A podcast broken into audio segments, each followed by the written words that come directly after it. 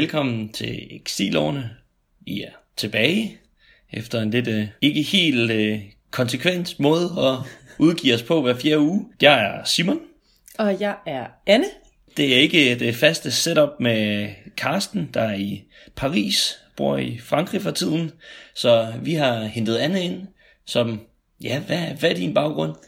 Jeg studerer Global Studies og International Development Studies nede på RUK. Har du en genre af bøger, du er særlig glad for, eller en eller anden bog, der ligger dig meget nær? Jeg kan rigtig godt lide sådan nogle øh, historiske romaner, nogle familieromaner og sådan nogle ting. Det er måske lidt, øh, det ved jeg ikke, poppet at sige, men jeg elsker simpelthen Ken Follett's øh, Century-trilogien. Ja, ja. Nej, ikke Jordens Søjler. Nå, er der de nyere, forskel? Sikkert der er nogle ja. fra det 20. århunderede, og de er fantastiske, synes jeg. Fedt. Jamen, jeg, har, jeg har aldrig læst dem der. Det tror jeg, jeg besluttede mig for i en arrogant tidlig teenagealder, at det ikke var noget for mig. Godt. Vi skal tale om Svend Brinkmann i dag, og vi skal tale om hans seneste bog, der hedder Gå glip. Svend Brinkmann, som I måske har hørt om, han er en ganske aktiv debattørtype i de offentlige spalter og særdeles morsom på Facebook også. Svend Brinkmann er psykolog for Aarhus Universitet. Han er vist Aalborg. Ja, Aalborg, ja. præcis.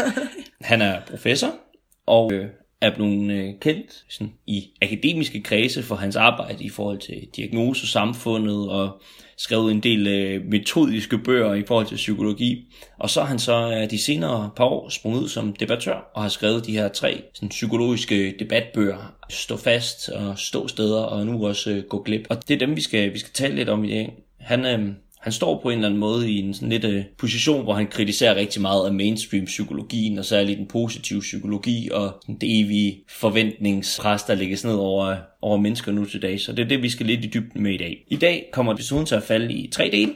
Vi kommer til at tale lidt om øh, det, vi kan kalde hans politiske projekt, eller han har et politisk argument, han ligesom indleder bogen med, som vi vil prøve at diskutere lidt, hvordan vi forstår det, og om vi synes, det er dækkende. Derudover så øh, i anden del vil vi prøve at kigge lidt på hvad, hvad det er for noget, det her begær. Det her, der får os til at ville en masse nye ting hele tiden. Og i den sidste del, så prøver at tage lidt fat i, øh, hvad vi forestiller os faktisk, at en, ja, i høj grad en hverdag er under socialismen. Hvad er det, der er afgørende anderledes ved det andet samfund, og hvorfor det er et lidt, måske lidt sundere samfund, end det her såkaldte forbrugerkapitalisme, som er et begreb, Svend Brinkmann selv bruger. Det bliver spændende. Ja, det glæder vi os til.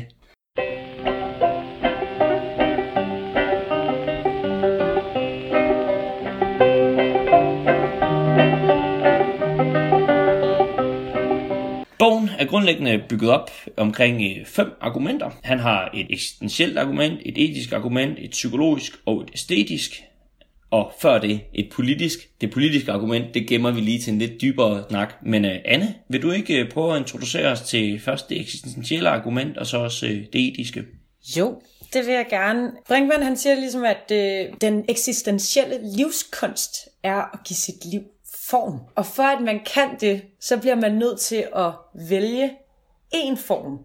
Og dermed fravælger man altså også alle mulige andre former, som ens liv kan tage. Han snakker om, at for at man kun skal kunne ville en ting eller finde en form, så skal man ville det gode. Og det siger Brinkmann, det gode det er det, der har en værdi i sig selv, og ikke det, man får noget ud af. Han siger også, at det er rigtig svært i vores samfund i dag, i forbrugersamfundet, at finde det her ene, som man vil, fordi at det ikke kun er legitimt, men man bliver også ligesom opfordret til og velanset, at man vil en hel masse hele tiden, og menneskets ønsker er ligesom omskiftelige og mangfoldige. Og derfor så siger han, at hvis ikke man finder frem til det her ene gode, så bliver ens liv formløst. Så derfor så er det eksistentielt vigtigt at gå glip. Ja, og det skal måske også lige tilføjes, at når vi sidder og svinger et begreb ud som det ene, det gode, ja. det betyder ikke, at han står på en position, hvor man skal gå ud og vælge at gøre én ting kun i nej. den her verden. Nej. Eller sådan, ikke? Nej, det, nej.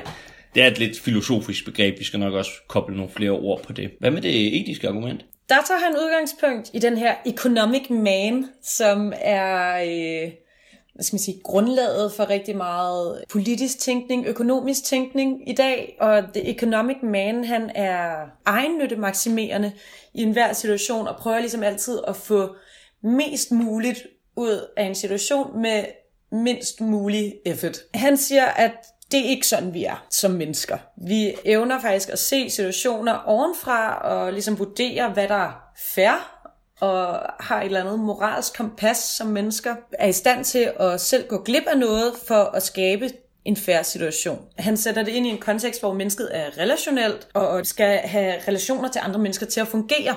Og for at de kan fungere, så bliver vi nødt til at lære selvbegrænsningens kunst. Vi skal stræbe efter at have sådan en vis selvkonstans, som han kalder det, altså hvor man kontrollerer sine impulser, fordi ellers så kan andre ikke rigtig regne med en, og man kan ikke være det, han kalder en pålidelig moralsk aktør. Så for at have et etisk forpligtet liv, så forudsætter det loyalitet og selvopoffrelse, og det kræver simpelthen, at man går glip. Det er store ord, han kaster, ja. kaster ud omkring det her. Men det er jo også øh, de helt inderste eksistentielle ting, han ja, prøver at løfte ja. op. Ikke?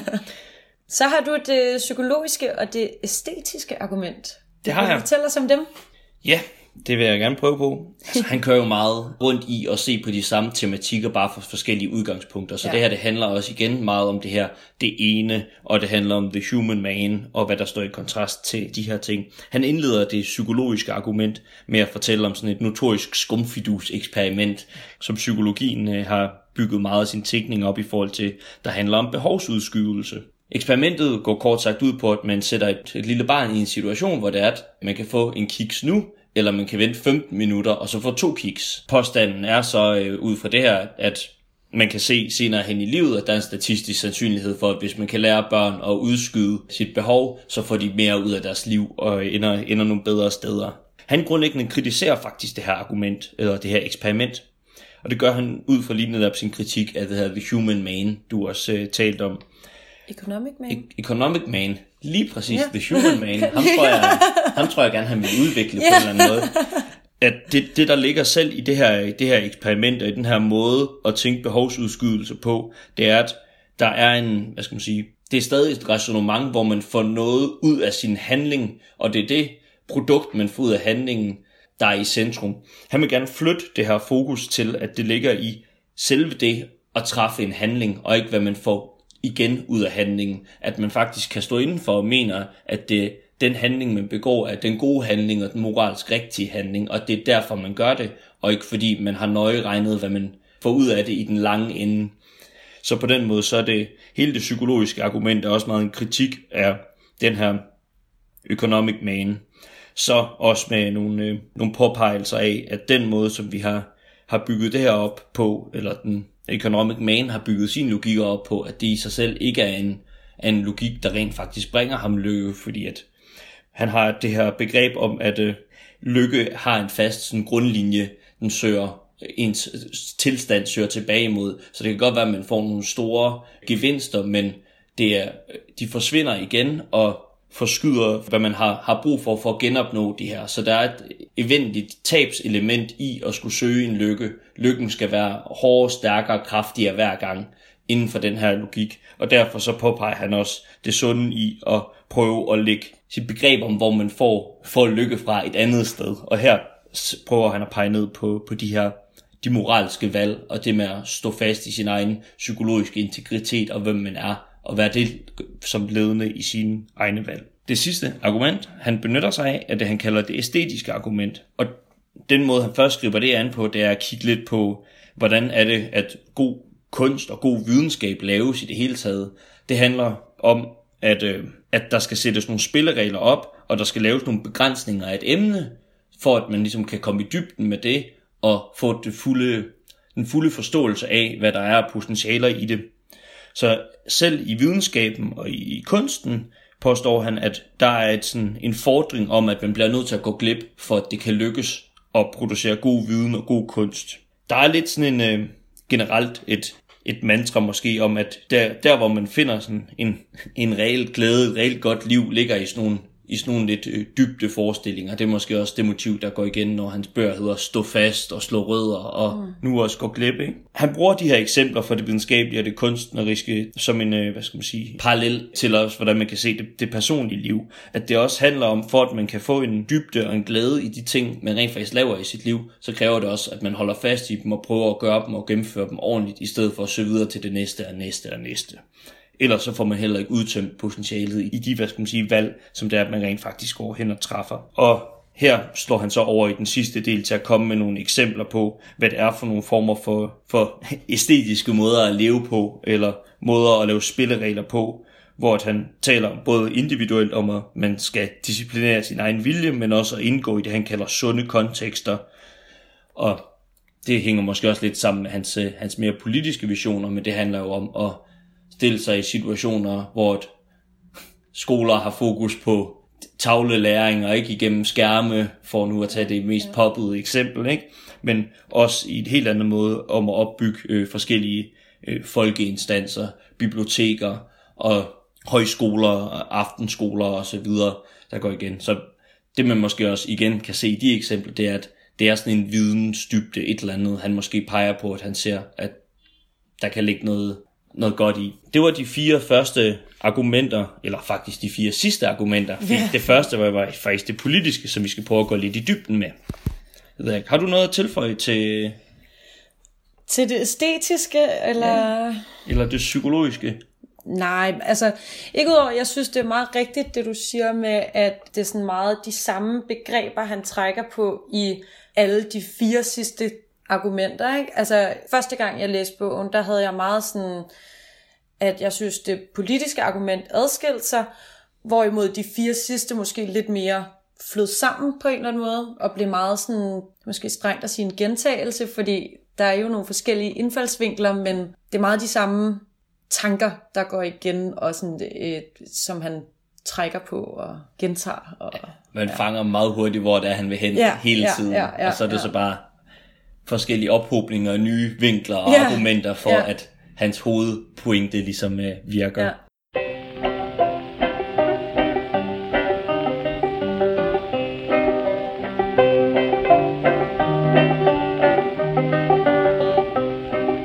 Hvis vi skal prøve at gå videre til, til det her hovedkapitel, vi har valgt som lidt et hovedkapitel, ikke det første omkring det politiske. Det er jo måske også der, hvor vores interesse ligger i en venstreorienteret litteraturpodcast. Ja, fordi det virker egentlig som om, at det ikke er det, der er hans hovedkapitel, men bare lidt øh, noget, der sådan skal øh, også...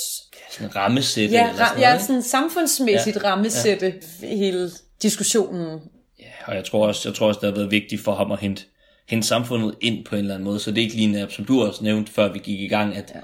det meget hurtigt kan blive sådan en, her er nogle individuelle strategier til at komme over med det her, men lige netop ikke en samfundskontekst ind, som mennesket findes i også. Ja, det er præcis, fordi også han selv kritiserer hele det her med, at der bliver meget sådan individuelle løsninger på nogle politiske problemer, eller sådan, at det er karakteristisk ved vores tid, hvor jeg måske synes, at det også lidt af det, han selv egentlig gør. Han siger, at vi har et samfund, hvor vi hele tiden bliver presset til at skulle ville mere, og skulle nå mere, og alle sådan nogle ting.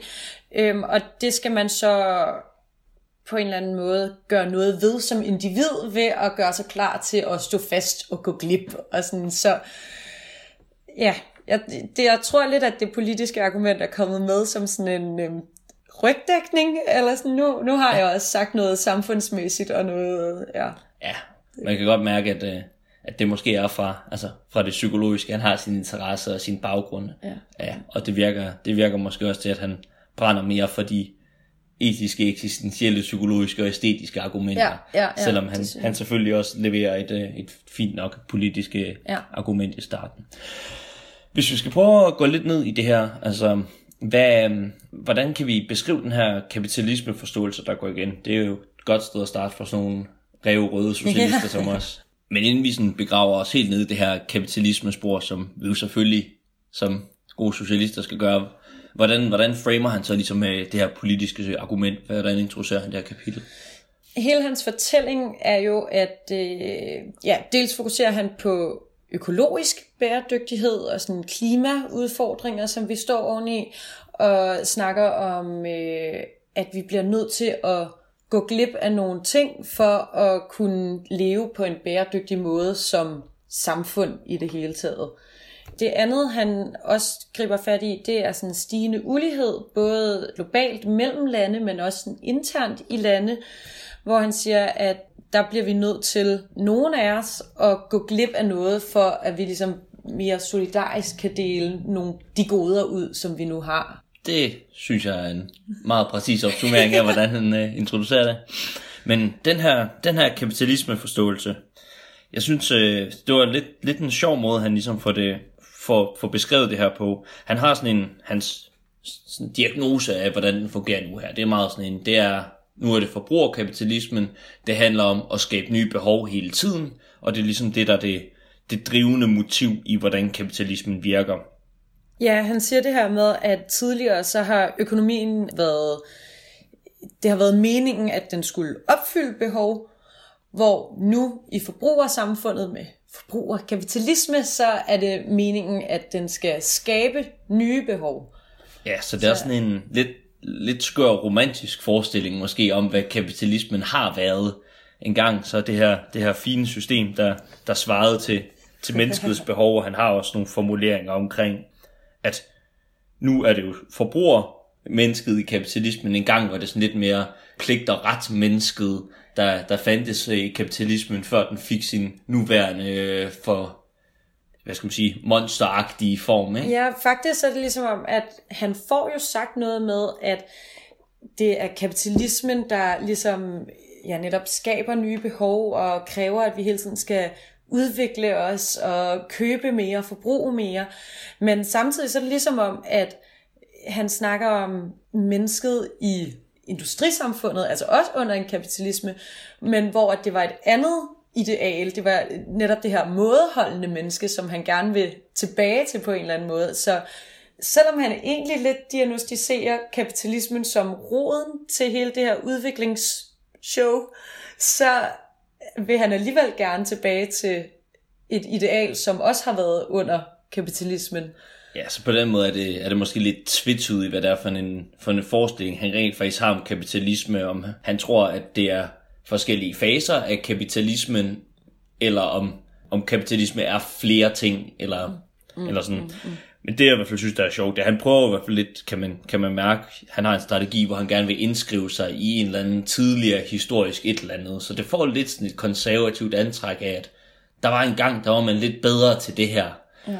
Og det, ja, jeg er i hvert fald ikke specielt romantisk i forhold til, hvordan samfundsforholdene har været Hvordan industrisamfundet var. Nej, Men det, det lader, vi, lader vi den gode, gode Svend Brinkmann om at, om at være.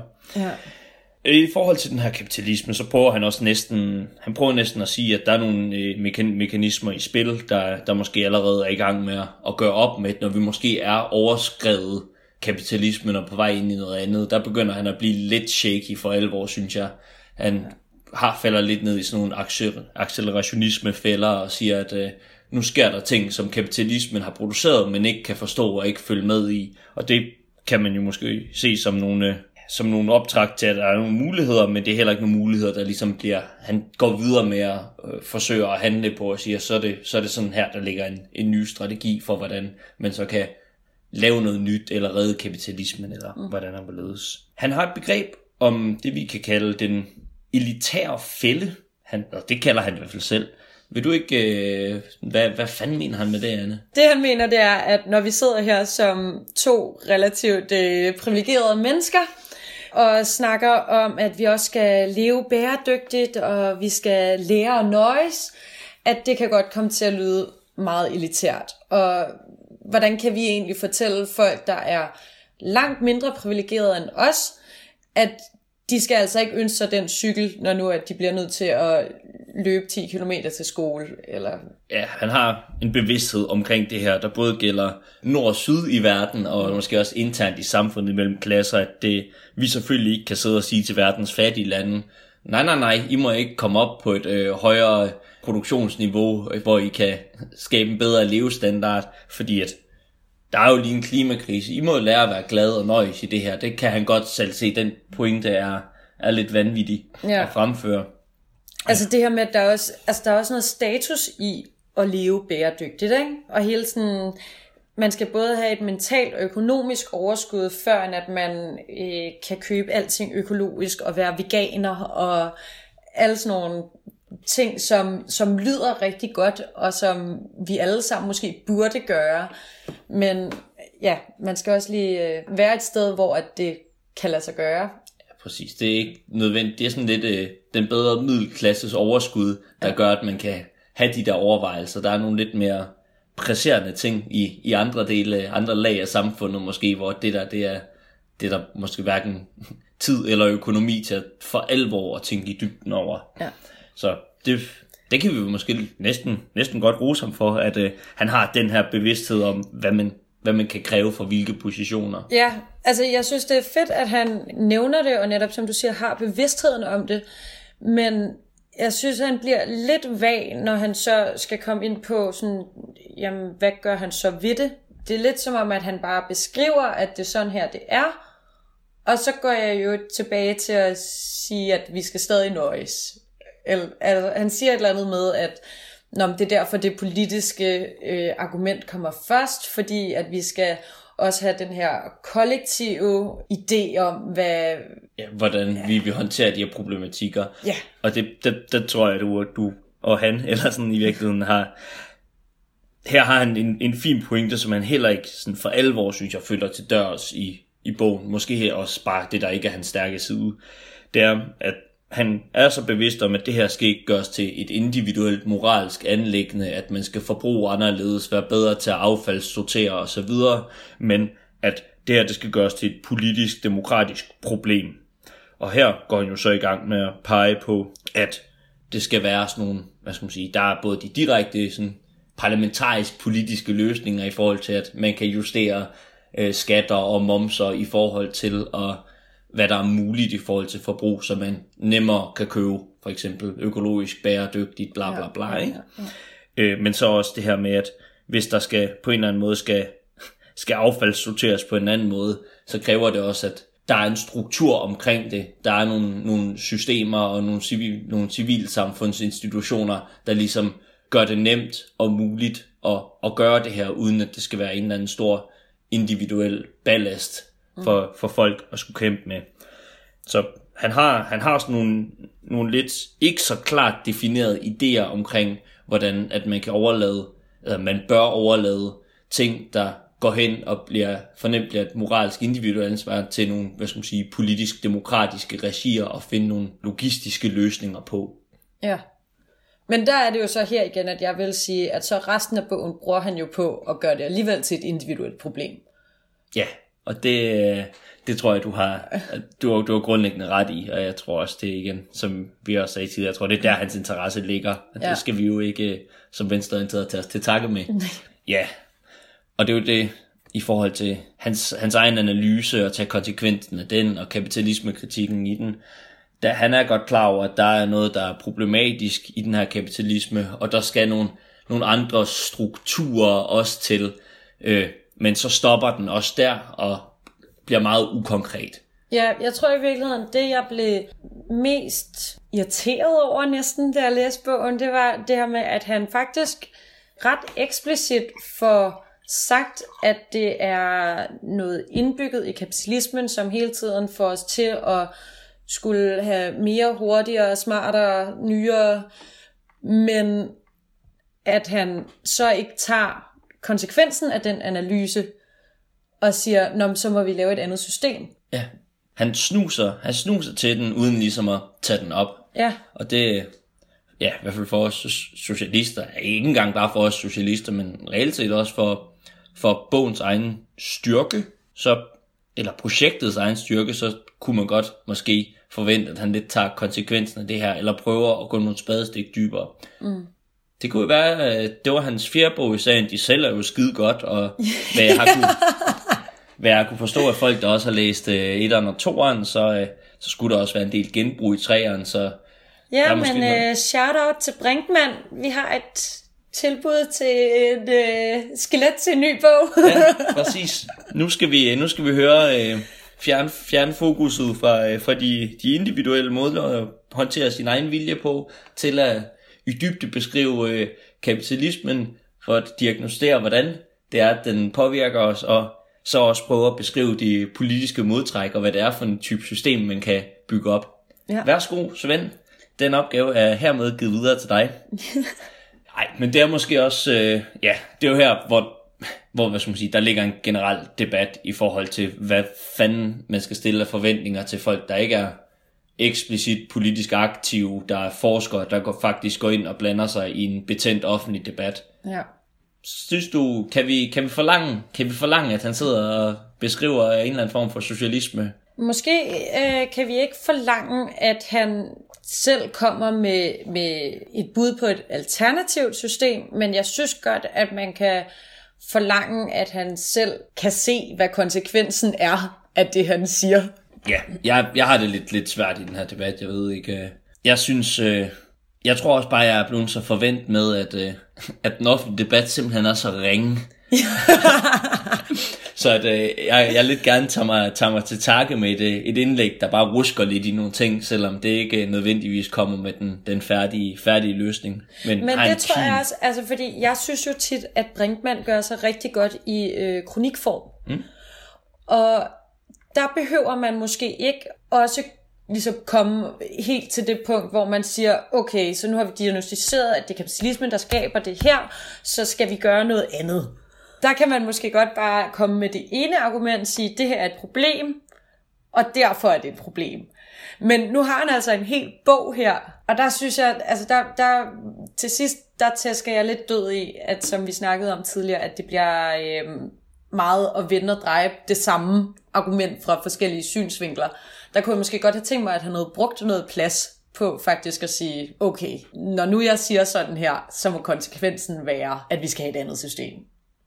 Ja, og igen, når man har kast- kastet sig ud i bogformen, så er der jo også plads til, at man rent faktisk udfolder ting. Ja, så, det synes jeg. Så øh, det må være vores konklusion på den her del, der handler om øh, det politiske afsnit i hans bog, at øh, vi glæder os til en fire, der rent faktisk tager det her en anelse mere alvorligt, og tager, tager den fulde konsekvens af, af hvad, du, hvad du selv skriver og tænker.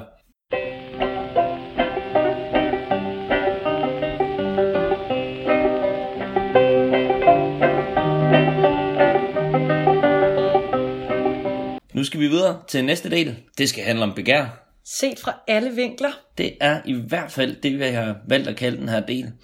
Og når vi taler om begær, så mener vi lidt sådan, hvad det er, der gør, at vi har lyst til forskellige ting. Konteksten er jo lidt den her forbrugerkapitalisme, der skaber nye behov hele tiden, og hvad det er for nogle produkter og nogle ting, som vi har en idé om, vi begærer for ligesom at udfylde de her behov. Det prøver vi at tage både, både i forhold til, hvordan øh, Brinkmann beskriver det, og hvordan vi ligesom kan se samfundet spiller ind i noget, der er meget, meget styrende for, for enkelte mennesker i virkeligheden, mm. som gør, at samfundet måske i høj grad handler igennem en. Dejlig, uhyggelig tanke og sidde med, at man ikke er herre over sig selv. Først, øh, nu er vi jo sådan nogle, øh, vi er sådan nogle socialisttyper, Anne. Ja. Nogle rigtig venstreorienterede nogen. Vi er vel ikke øh, underlagt alle de her ting, som resten af samfundet er. Jamen det frygtelige er, det er vi jo alligevel. Og jeg kom til at tænke på det, da jeg læste bogen i forhold til øh, sådan at købe nyt tøj.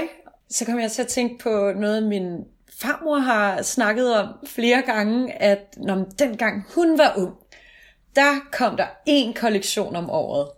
Og så på et tidspunkt begyndte der at komme to kollektioner om året. Og nu er der jo simpelthen altså nærmest en kollektion om ugen. Og der er ikke kun januarudsalg, der er også sommerudsalg, og der er mid-season sale, og der er hvad som helst. Ikke? Så vi skal bare hele tiden købe mere, og der er en vanvittig udvikling i, hvad der er moderne. Og nu for et år siden ville jeg aldrig have gået i en blomstret kjole, men nu skal alle have blomstrede kjoler, så selvfølgelig har jeg også været ude og investere i blomstrede kjoler. Fordi sådan er det jo. Og det er jo simpelthen så træls, at man ligger under for det. Men hold kæft, hvor jeg gør det alligevel. Ja, ja men jeg, jeg kan godt følge det. Jeg har dog ikke øh, købt en blomstret kjole. Jamen, ikke det er at- fordi, du så last Ja, season. jeg ved det godt. Jeg er så langt bagefter. Jeg burde måske tage mig sammen og begynde at, begynde at gå med det. Ja, men nej, det, og igen, det er jo også bare et eksempel på det der, ikke? at de fyrer kollektioner ud. Det er jo ikke nogen, der siger, at man skal købe det, men de følger jo med en, en forventning om, og et begreb om, hvad moden er, om at følge med, og ja. nu skal du stræbe efter det her, nu skal du stræbe efter det der, og det virker bare. Det virker af helvedes til. Ja. Men man oplever det jo også lidt i sociale kontekster. Det gør, gør man jo, og det er jo også, øh, altså Svend Brinkmann har jo, han er jo en rigtig poppet og smart fætter, ikke? Så ja. han bruger jo de begreber, alle de unge bruger. YOLO, og, FOMO. ja, ja. For de knap så unge mennesker, der sidder derude, betyder YOLO, you only live, live once. once. Ja. Yes. Og FOMO, fear, fear of missing out. Præcis. Og den her fear of missing out, det er altså meget, meget konkret. Altså, det er jo også det, er også det, det drejer sig om, når man ikke får købt det nyeste et eller andet, ja. så er man ikke en del af et eller andet form for forbrugerkollektiv, man alligevel skal skrive sig ind i. Ja, socialt, så kan man sige, mens vi sidder og optager det her øh, hjemme hos mig i Vandløse, så er der jo folkemøde nu her. Alle vores venner er simpelthen på Bornholm. Alle vores venner er på Bornholm, og det er bare jeg har virkelig tænkt sådan op til det her folkemøde, jeg gider sat med, jeg gider sat med i år, jeg synes, jeg har rigeligt at lave, jeg kan ikke overskue det, og så er det bare sådan ugen op til, og de første billeder, der begynder at komme derfra, sådan, ah, fuck, alle de her fester, ja i virkeligheden, det jo for festerne, ikke? Nej, jeg vil bare så gerne til en god debat. ja, shove it up yours. det skulle, det skulle, det skulle meget, meget socialt, men, øh, men lige pludselig droppe ud på, og det, det der jo helt fuldstændig vanvittigt, og som jeg jo godt ved er fuldstændig vanvittigt, det er, at den her weekend kommer til at være ikke en rolig weekend, selvom det sikkert er det, jeg har brug for, men jeg har jo pissefede aftaler. Jeg sidder og laver den her podcast med dig i dag. Jeg skal videre bagefter øh, og lave vores sportspodcast med to af mine andre venner, som I også snart kommer til at høre. VM i fodbold er i gang. Og derudover så er jeg glædet mig pisse meget til sæsonafslutningen for Brøndshøj i morgen, hvor vi skal se, om de skal rykke ned i Danmarks-serien og det bliver en mega fest derude. Og så er jo også to andre fester om aftenen, som jeg glæder mig til. Men jeg kan ikke lige helt vide, hvile i det, selvom det faktisk er ret nice, og nu har jeg besluttet mig for, det det, jeg skal. Der er også lige de andre fester der på Bornholm, ikke? Ja, jo, jo, jo. Ja, det er så latterligt, at, øh, at man ikke bare kan sige, fedt, nu er det det her, vi gør. Og det er måske hans meget reelle pointe. Det er, at vi har truffet et valg, som vi skal ligesom på en eller anden måde stik med, eller sådan, ikke? Og havde jeg jo. taget derover, så havde jeg været pisse irriteret over, fuck, hvor er min telefon ved Brøndshøj kampen er i gang nu her, og ja, et eller andet, ja, ikke? Ja, ja, ja. Så gør sig bevidst om, at man går glip af at acceptere det. Det er lige det mantra, måske øh, i, i forbindelse med nogle ting, er sgu, sgu nok meget reelt. Ja, altså jeg tror, det vil gøre rigtig meget godt for os de aftaler, man nu har at man siger, nu er det her, jeg er, og det er det her, jeg gerne vil. Og han siger også noget med sådan, det der med hele tiden at sidde på telefonen og sådan noget. Der tror jeg, at jeg har meget bevidst, eller der ved jeg, at jeg meget bevidst har truffet et valg om, at når jeg er et eller andet sted, er hjemme hos nogen, eller sådan, så lader jeg altid telefonen ligge i tasken, eller ude i jakkelommen, eller et eller andet. Jeg skal ikke have den liggende hele tiden ved siden af mig på bordet. Eller, altså, ja den har jeg ikke engang rigtig lært, og det, det straffer en hver gang. Man bliver så ufokuseret. Ja, ja. Jamen, det, det, det er virkelig træls. Men øh, jo, altså, han har da nogle øh, normale sociale og normale psykologiske observationer, som vi jo sagtens kan genkende os i. Så på den måde er det jo også, øh, han skriver sig ind i reelle problematikker. Også. Ja, helt sikkert. Det er der ikke nogen tvivl om. Og nogle af de her små mindre ting er jo måske også nogle ting, man godt selv kan tænke over at arbejde med. Der kan give lille bitte smule forbedringer i ens liv, men det er også, de er også svære, ikke? Fordi kaldet er der stadigvæk hele tiden. Jeg, du ja. ved jo godt, at den nyeste kollektion er kommet, og du er ikke helt med på beatet. Og, ja, men det er jo også meget det her med, at, ja. at det er rigtig meget noget, man selv vil kunne arbejde med. Men han snakker også om det her med, at den gode borger er blevet den gode forbruger, ja. der ligesom hjælper med at holde gang i hjulene og bidrager til samfundet på den måde og sådan, ikke? Så det er også jo et eller andet fortælling, der hele tiden er omkring os, om at vi skal ud og sætte pengene i omløb, og vi skal ja, ja, på den måde selv tage, tage ansvar også for samfundsøkonomien, ikke? At det bliver, samfundsøkonomien bliver lige pludselig et individuelt ansvar også. Ja, og, sådan, og det, det, hvad skal man sige, på den måde så er der jo en meget, meget, og det er jo så det, han diagnostiserer meget fint, der er en fuldstændig lineært forhold imellem den type forbruger, du er, og hvad det er, samfundet har behov for. Så både samfundet og økonomien roser dig for at gøre de her ting, der ikke nødvendigvis er sunde for dig, og samtidig bliver der også stillet forventninger socialt af omverdenen og så videre, om du gør det her. Det er sådan, alle stjerner sådan aligns ja, i forhold til ja, den her forbrugerkapitalisme. Og det fanger han jo, jo meget godt. Det er ja. han bestemt ikke den første, der overhovedet fanger, men uh, synes sgu, hans, hans diagnose i de her ting er fine, og han har nogle rigtig fine eksempler, og bruger de her populære begreber også til at beskrive, hvordan uh, mange mennesker oplever de her ting, og hvad det følger med sig af stress og angst og ja. så videre. Ja, hvad altså, hvis vi konkluderer, at det her det er et problem, at det er sådan nogle, hvad skal man sige, i virkeligheden nogle markedsmekanismer og forbrugerbehov, økonomien, der opfinder behov for os, og som leder vores, øh, vores begær, så vi efter, altså handler på baggrund af nogle økonomiske interesser og virksomhedsformer, vi ikke selv har kontrol over eller indblik i, ja. men accepterer, at de styrer og retter os. Hvad vil, hvad vil vores, vores svar på være på, hvad skal man sige, vinde vores begær tilbage? Um, det er jo svært, ikke? Men vi har snakket lidt om det der med, om man skulle have en eller anden form for demokratisk kontrol over begæret. Ja. Om man skulle, øh, ja, for lige at gå videre med kjole-eksemplet, øh, skulle man beslutte øh, demokratisk, der skal være en kollektion om året, eller der skal være... Øh, ja, ja i forhold til det her begærs begreb, eller sådan ikke, det, jeg tror for mig, der handler det meget om en eller anden form for, for kontrol over, hvad det er. Det vil jo ikke, altså jeg tror ikke på, vi kommer ikke i en situation, hvor det er, at vi fuldstændig får styring over, hvad det er for nogle elementer, der ligesom skal trigger vores øh, begær. Men jeg tror, det der er vigtigt, det er i nogen, nogen grad at hive det her ud af en økonomisk sfære, vi overhovedet ikke har nogen magt over. Ja. Og så handler det måske om i forskellige øh, demokratiske kontrollerede øh, organer, demokratisk kontrollerede øh, virksomheder, og være med til at træffe nogle beslutninger om, hvad er det for nogle, øh, for nogle retninger, vi går i, hvad er det, vi gerne vil tilbyde. Ja, så det, det gælder jo også om de her, hvis vi tager kjole-eksemplet, ikke? Altså de, mm. her, de her tøjproducenter, at det faktisk er hele fabrikken, hele virksomhedslagen, der er med til at træffe de her beslutninger om, hvad det er for en retning, man går i, i dialog med de nærsamfund, man producerer til, og så videre. En sidste ting, jeg bliver nødt til at tage med, ja. for nu kan jeg huske det, den der film, der hedder Goodbye Lenin, jeg ved ikke, ja, om du har set. Jo, ja, jo, jo. Der er sådan et virkelig, virkelig, virkelig smukt øh, klip, hvor at, øh, hende moren, der øh, øh, lynhurtigt settingen er, at øh, der er en mor, der er gået i koma eller sådan noget før murens fald, og så vågner op efter murens fald. Ja. Og så prøver de at bibeholde øh, forestillingen om, hun lever i Øst-Tyskland stadigvæk, for hun er ikke klar til chokket, og hun var sådan en god partisoldat.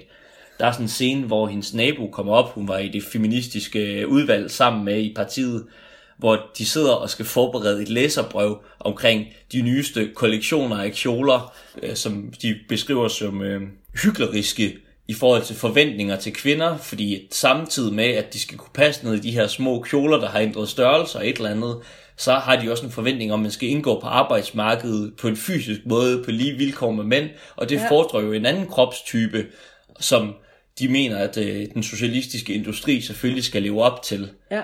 Og det, øh, det hvad skal man Ej, sige? det kan jeg slet ikke huske. Bare Den må for, jeg da se igen. Ja, ja, for at lave sådan en, en afrunding på det element også. Altså, jeg tror for mig, der er det også den måde at indtænke et samfund i en virksomhedsstruktur på, det er at også tage højde for sådan en masse elementer, og hvad det er for nogle forestillinger, der bliver produceret. Og lige nu, der er det jo bare en masse økonomiske øer, der konkurrerer mod hinanden omkring ja. at skabe forventninger og skabe salg, og som tilbagevirker på alle elementer af samfundet. Så ja demokratisk styring af, hvad det er for nogle kropsforventninger, vi har, som selvfølgelig skal være det, som øh, industrien og også tøjindustrien underlægger sig.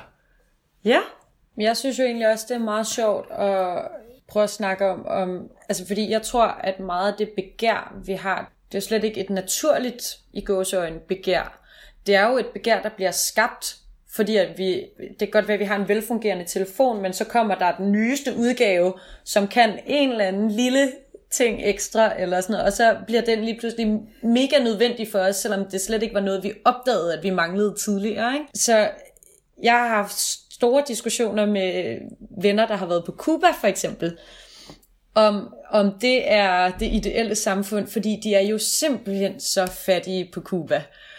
Og det er jo bare ikke rart. Men så hører man også, at folk er simpelthen så glade på Cuba, Så spørgsmålet er også, hvor meget har vi brug for, for at leve det gode liv? Hvor meget materielt har vi brug for, for at være glade og godt tilpas og have et godt samfund? Det... Og det synes jeg er en helt vildt vigtig debat at tage, fordi det kan godt være, at kubanerne ser fattige ud i vores øjne, men hvis de har det godt og er glade og er tilfredse med deres liv, så er det vel ikke en dårlig situation at stå i. Nej, jeg forstår godt pointen i eksemplet. Det betyder selvfølgelig ikke, at alt i Cuba er mig, som man nej, bakker op nej. om en masse systemmæssige ting derovre, men, men jo, det er faktisk et fint eksempel, tror jeg, i forhold til, i forhold til den, den her debat. Det første, du, du tager fat i, er sådan der med naturligt begær. Jeg tror, det der er naturligt, det er, at vi begærer Ja. Og hvad der så retter det her begær, det er jo så her, hvor for mig at se, at kampen ligger. Ikke? Lige nu, mm. så har vi så den her store økonomiske forbrugerkapitalistiske instans, der sidder i høj grad af det, der retter, øh, retter vores begær. Selvfølgelig kombineret og lagt op med en masse, en masse populær kultur, der også lærer os, hvordan vi skal begære, og ja, ja. hvordan, øh, mest af alt, hvordan vi skal købe. Det skulle det, det handler om det hele. Ikke? Men ja, altså spørgsmålet om, hvad det så er, man skal begære i stedet for. Det er nok, nok et meget af, afgørende spørgsmål, for I selv det eksempel, jeg tog lige før med, hvordan man i virksomheder måske i højere grad inddrager, træffer, træffer valg omkring, hvad det er for nogle, for nogle veje, man gerne vil gå. Der er det jo stadigvæk med sådan en, vi skal producere et eller andet, der skal begæres. Det behøves det jo ikke. Måske er kun starten at tænke sig ud af det her økonomiske rationale i forhold til begær og placere det over i noget andet. Det bringer os måske videre til den sidste og tredje del af det her, der lige netop skal handle om valg og muligheder under socialisme.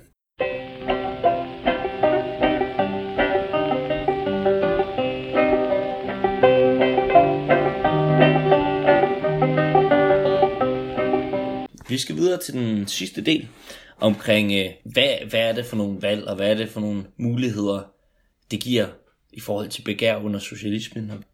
Vi har skiftet vandet ud, vi har skiftet kaffen ud og gået over til hvidvinen efterhånden, så jeg tror, ja. vi, er, vi er ved at være klar til at... Vi skal fejre, tage... at vi ikke er på med, ikke? Ja, også det, og vi skal, vi skal tage de store tanker nu omkring det, det store, fantastiske samfund, der skal komme en gang, og det, det ja. klarer man bedst, bedst med af, hvidvin. Ja. ja.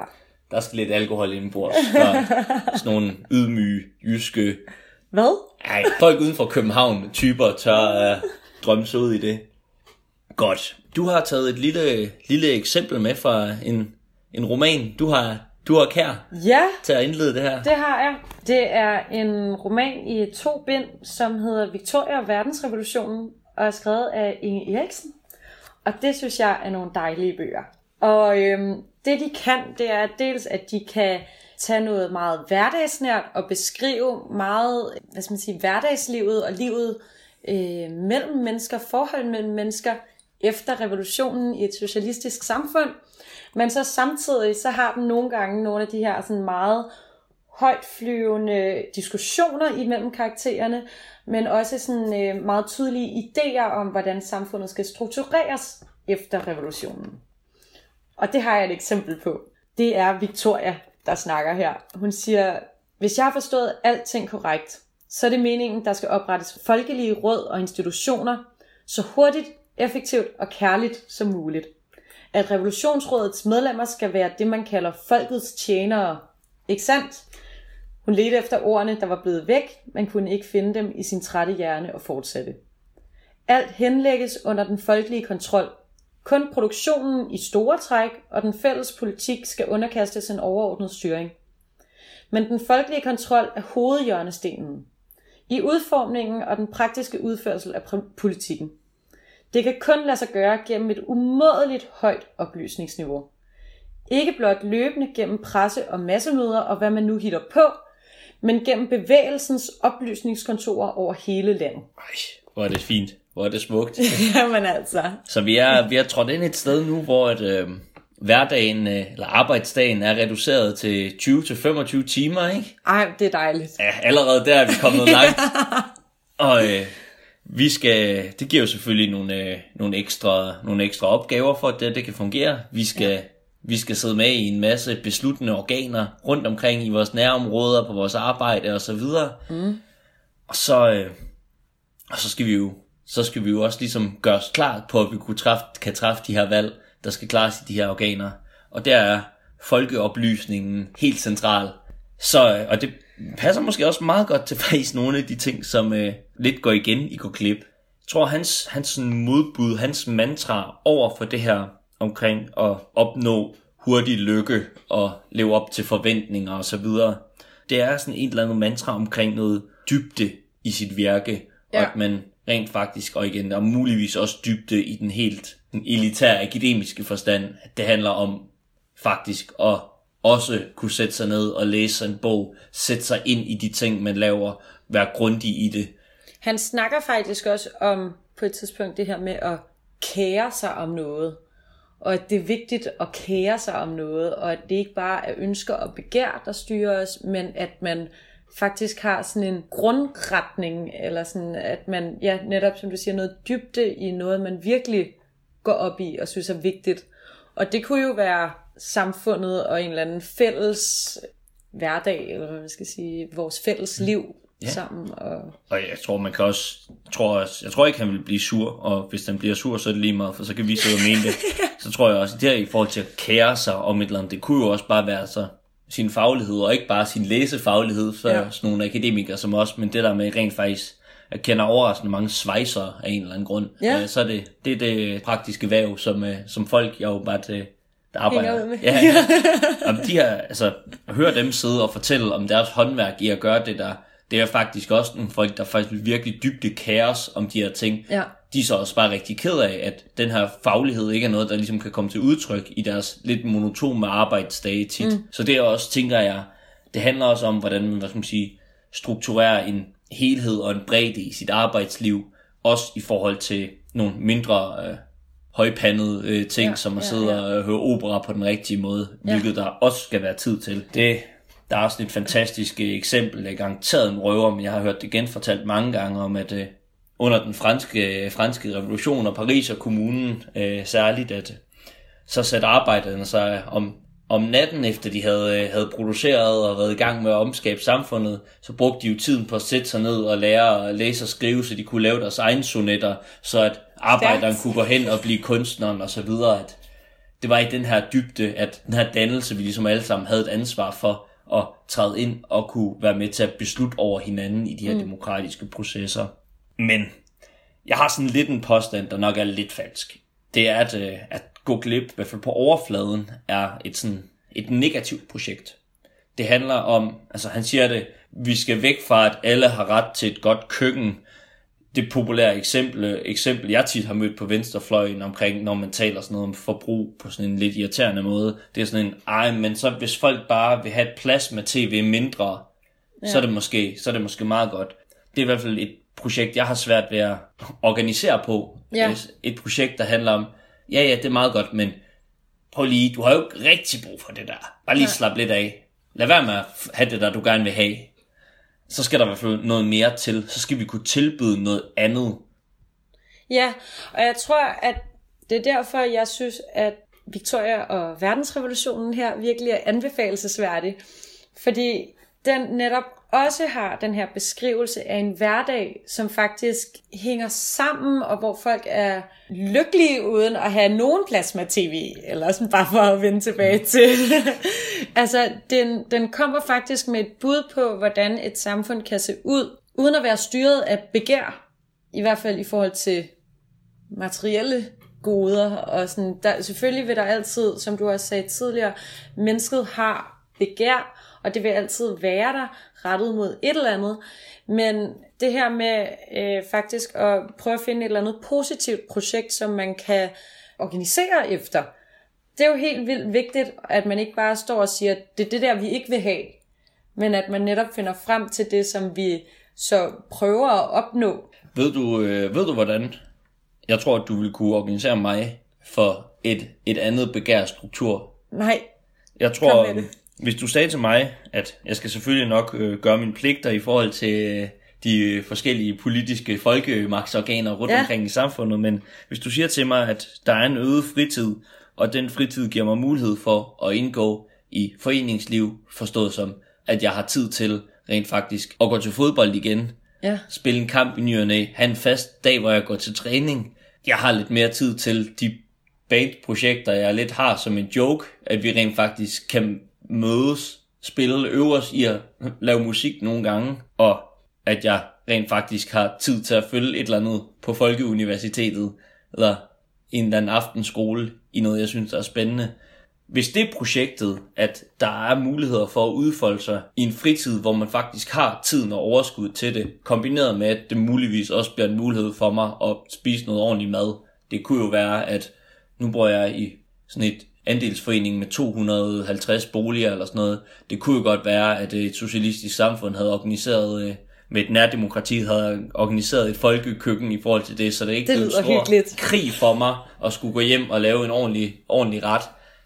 Hvis de der elementer var bygget op omkring på en anden måde, så tror jeg sgu, at jeg både vil få socialt mere ud af min hverdag og stemme jeg bor sammen med, og jeg vil faktisk kunne nå de ikke forbrugsagtige ting, som det er, at øh, jeg synes, jeg, jeg ikke har tid til nu til dags. Sådan et projekt vil jeg gerne have beskrevet, men jeg tror aldrig nogensinde, at det skal være øh, stillet op i en modsætning til et plasma tv mindre. Jeg tror, det skal være, at vi taler det andet op, Ja. med end at sige, nu skal vi lige holde igen med forbrug. Ja. Det tror jeg er meget rigtigt. Og i forhold til, i forhold til dit Cuba-eksempel måske også, øh, er måske relevant at bringe op der, at det er måske vores øh, krav til deres behov, det er, at de har ikke et plasma-tv. Ja. Hvorfor sidder de ikke og råber og skriger om totalitært regime, fordi de ikke har plasma-tv? Jeg tror, det er også fordi, vi er fuldstændig indsporet i, at det er sådan her, man drømmer og tænker og forestiller sig og begærer.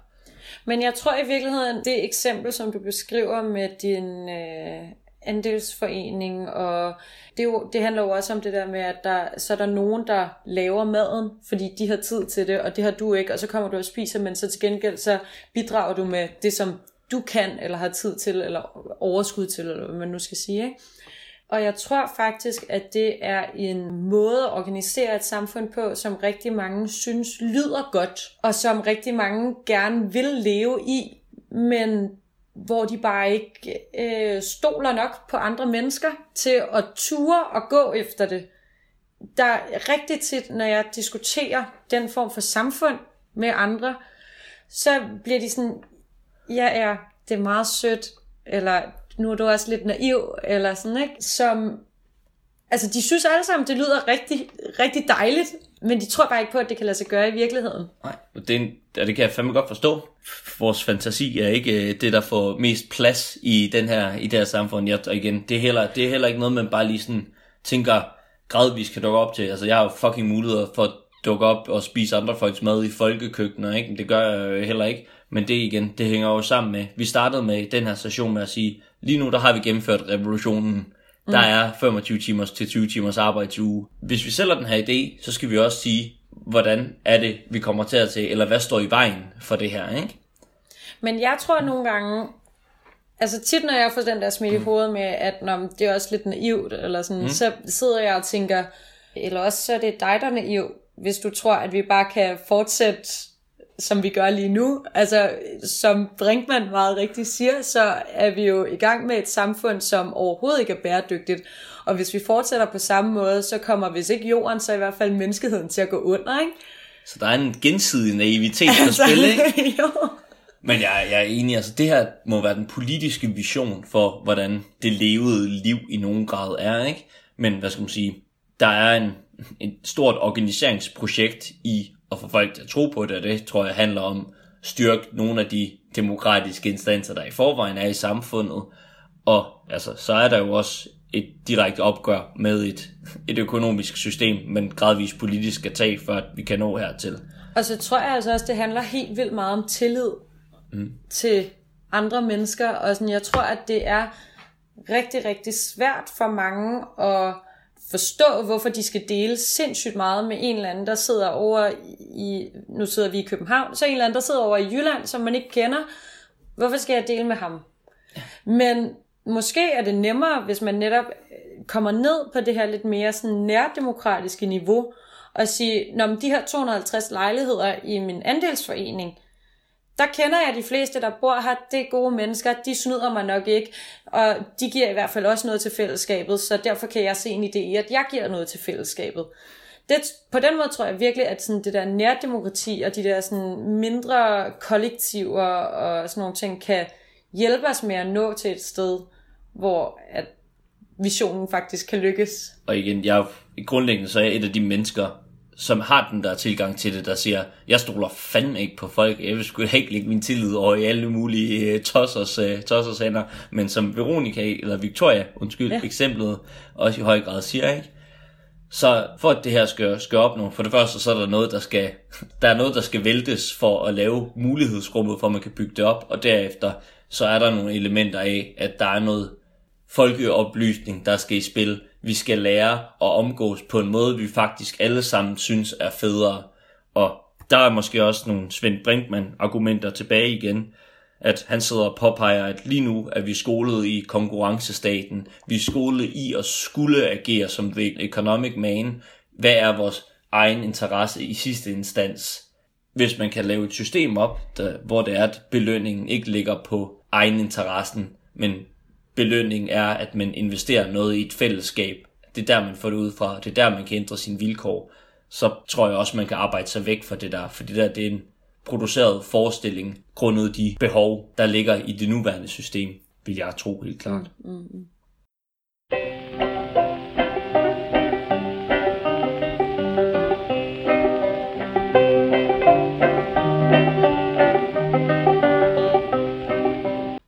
Skal vi... Øh, ja, det skal vi. Vi skal tage runde af, Anne. Ja. Det har sgu været, øh, været sjovt at have dig med. Savner det har været sjovt at være med. Ej, hvor fint. Savner selvfølgelig Karsten, men uh, ikke, ikke fordi han er, han er bedre end dig, men det er jo værd at sige, at... Uh, det er bare noget andet. Ja. Nej, nej, nej, nej, nej. Det vigtige er jo ikke mig, eller Karsten, eller dig. Det vigtige er eksilårene, det er programmet, det er konceptet. Vi er udskiftelige. Det er konceptet, ikke? Så øh, det skal lytteren måske også gøre sig klar på, at det kan jo være, at de lige pludselig støder ind i nye fremmede navne, der har noget, de gerne vil sige til jer med udgangspunkt i, i bøger. Indtil videre, så var det, hvad, hvad vi havde i dag. Vi skal vel have givet den nogle eksilår? Ja, det skal vi. Det skal vi, inden vi lukker helt af. Simon, hvad synes du om bogen? Sådan helt overordnet. Igen, jeg tror, jeg tror simpelthen, jeg er blevet for, for rimelig i min, på mine gamle dage. Jeg har set så meget lort, så noget, der bare giver kimen af noget positivt. Kimen af et eller andet opbyggeligt, der er bedre end det, der er i den forbandede offentlige debat synes jeg er godt nok ja. til at starte med. Uh, så må vi arbejde ud derfra. Jeg synes, synes, den er fin nok. Jeg synes, den er god og slår til nogle tabuer og har potentialet til at sprætte nogle debatter op, som politiske mennesker som os, så ligesom kan drage nogle konsekvenser af. Så det synes jeg er meget, meget fint. Mm. Hvad med dig? Jamen, jeg tror, at jeg nok lidt mere kritisk over for den. Jeg synes, han kommer med nogle gode tanker og nogle gode argumenter, men jeg er stadig ked af, at han ikke lige går spadestikket dybere og tager konsekvensen af det, han nu står og siger. Derudover så synes jeg, at det faktisk har en værdi i sig selv, at bogen den er ret let tilgængelig. Og det der med sådan at kunne, øh, hvad skal man sige, udbrede en, en lidt større diskussion på et sprog, som de fleste kan være med på og diskutere på, og, sådan, og de fleste kan forstå, det synes jeg er værdifuldt. 130 sider med store typer og meget lidt tekst på hver side. Ja. Det, det, det synes jeg er en virkelig, virkelig god point. Der er en stor tilgængelighed i at åbne den her debat. Ja. Nå, men vi skal, jo, øh, vi skal jo til det. Det store spørgsmål. Vi giver jo ikke stjerner eller hjerter her for, hvor god en bog er. Nej, vi giver eksilår 1-5. Vi har 5 år i eksil, vi skal mm. bruge på at studere, så vi, når vi kommer tilbage og skal udføre revolutionen, hvor mange år af vores 5 eksilår har vi så brugt på at læse den her bog? Jamen, det er altså ikke ret mange. Det bliver jeg nødt til at sige. Jeg synes ikke, at den øh, giver ret mange idéer til, hvordan revolutionen den skal udføres. jeg synes ikke, at den... Øh, jeg synes ikke, den kommer med ret mange nye argumenter. Jeg synes som sagt, at den kommer med dem i en øh, let spiselig form, som måske kan være med til at brede dem ud. Så måske kan man bruge den til at, øh, at få sådan hverdagsliggjort sine argumenter. Og det er værd at tage med, synes jeg. Så måske vil jeg bruge... Øh, et halvt til et helt år på den. Det er, ja, Ja, jeg vil have sagt det, det samme. Et, ja. Jeg giver den altså, jeg tror heller ikke, jeg bruger meget mere end et halvt år på den. Der er altså der er meget god litteratur, vi skal, vi skal nå igennem, inden ja. vi skal tilbage og gennemføre revolutionen, inden uh, Tyskland sender os med et pansertog ud af landet og tilbage i Rusland. Uh, så jo, uh, jeg siger også et halvt til et helt år. Ja, det store spørgsmål er jo så her til sidst, hvad læser vi næste gang? Ja, jeg vil jo gerne uh, som min sommerlæsning læse uh, Pelle Robren. Ja. Men det var ikke lige det, som vi havde tænkt. Vi er, vi er i en større forhandlingsfase, da den ene part er i Frankrig, og jeg er her, og du er ny. Øh, jeg tror, vi kommer til at lave noget med Pelle Robron, om det bliver næste episode, eller om det bliver en special udsendelse, eller hvad det gør. Ligegyldigt hvad, så skal I læse Pelle Robron herinde over sommeren. Ja. Og så øh, bliver vores næste bog nok social reform eller revolution af Rosa Luxemburg. Også fordi, at jeg er blevet pinligt bevidst om, at vi har ikke læst nogen kvinder endnu. Den var ikke god. Nej. Så øh, Ylbæk og underkastelse må lige udskyde en måneds tid. Så kan vi tage indvandrerspørgsmålet senere hen. Men øh, det, bliver nok, øh, det bliver nok et sted mellem øh, Pelle Rubron og Rosa Luxemburg, vi skal læse næste gang. Det lyder dejligt. Så øh, vi ses om en måneds tid, og det var en fornøjelse at have dig med, Anne. Lad os gøre det her igen. Bestemt. Tak for i dag.